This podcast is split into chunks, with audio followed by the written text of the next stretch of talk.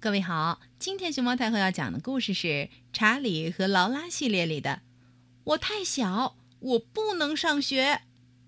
它的作者是英国的罗伦·乔尔德，艾斯塔尔翻译，接力出版社出版。关注微信公众号和荔枝电台“熊猫太后摆故事”，都可以收听到熊猫太后讲的故事。咚咚，嗯，我有个妹妹叫劳拉，她是个有趣的小人儿。爸爸妈妈说他已经到年龄可以去上学了，劳拉可不这么想。劳拉说：“我绝对不大，其实我真的还很小。”他说：“我可没时间去上学，我特别忙，家里还有不少重要的事儿，我得让我干呢。”我说。在学校，你可以数数，可以一直数到一百。劳拉说：“我不用学怎么数到一百，我已经知道怎么数到十了，这就够用啦。我有十个手指头，还有十个脚趾头。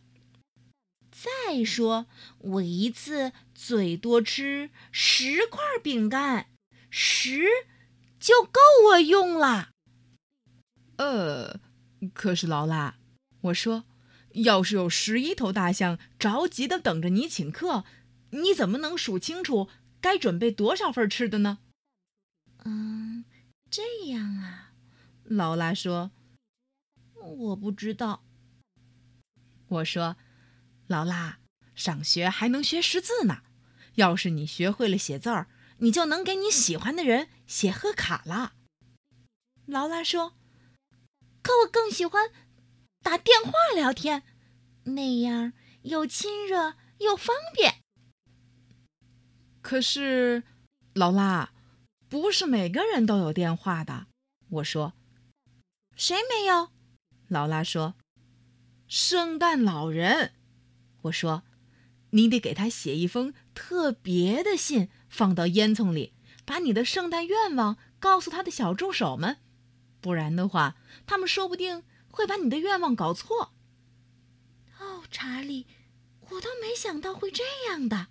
劳拉说：“我还以为只要在平安夜把长袜子挂在床头，就万事大吉了。”说着，劳拉脱下了她的一只白色长筒袜。呃，还有劳拉，我说，你不想认字儿吗？那样你就能读懂你的书了，还能弄清楚贴在冰箱上的小秘密。劳拉说：“我知道好多秘密，我不用认字儿，那些书都在我脑子里。要是我忘了，我可以自己编。”嗯，可是冰箱门上贴的那些便利贴的文字儿，你就没法认识了。比如妈妈昨天留下的冰箱里有草莓牛奶，你看到了吗？呃，还有劳拉，我说，要是有一个非常可怕的吃人鬼，就是不睡觉，除非你给他讲他最喜欢的睡前故事，那你怎么办？我不知道，查理。劳拉说。不过。劳拉说：“我其实愿意给魔鬼讲故事，愿意数大象，愿意把字条放在烟筒那儿。可是我绝对不会穿校服的，我不要跟别人穿的一样。”我说：“可是劳拉，你不用穿校服，在我们学校你可以随便穿你喜欢的。”劳拉说：“你等会儿，我明白我该穿什么了。”呃，劳拉，我说这衣服你穿着挺好的，不过你不能穿的像只鳄鱼一样去上学。劳拉说：“这不是一只鳄鱼，这是一只短吻鳄。”我说：“那你也不能穿的像只短吻鳄。”因为短吻鳄的衣服应该留给最好的地方，像学校这种地方，条纹衣服就好了。真的，劳拉说。好的，我喜欢穿条纹衣服。劳拉说。不过，午饭怎么办呢？你知道我从来从来不吃学校的饭的。哦，我这个妹妹劳拉开始操心吃饭的问题了。哦，我说，劳拉，你可以带午饭呀，用你自己的饭盒装好。劳拉说：“我也不想一个人在学校吃，只有我一个人在那里。”我说：“可是劳拉，在学校你会遇到很多新朋友的，你可以找个朋友一块儿吃饭。”然后劳拉说：“可是我已经有我的朋友索林森了，我喜欢和他一起在家里吃饭。”呃，索林森是劳拉看不见的朋友，没有人知道他长得什么样。我说：“嗯，索林森。”也能和你一起去上学的。如果他不和你在一起，那他会干什么呢？哦，你说的对，索林森对自己要去学校有点儿紧张。我可是绝对要去上学的。劳拉说。劳拉犹犹豫豫的走在去学校的路上。嗯嗯嗯嗯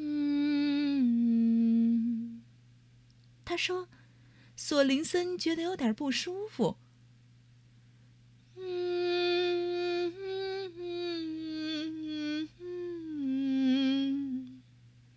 他怕自己学不会数数、写字儿、读书，他怕没人搭理他，只能自己一个人呆着。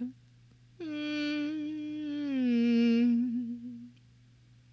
劳拉，我说，没事儿，不用担心。我跟你打赌，你们俩在学校都会过得很开心的。然后我们放学回家喝草莓牛奶去。哦，我整整一天都在为劳拉担心。课间休息时我没看见他，吃午饭时也不知道他在哪儿。放学回家时，我也没有看到他。他没去换回家的衣服。啊，原来他在这儿。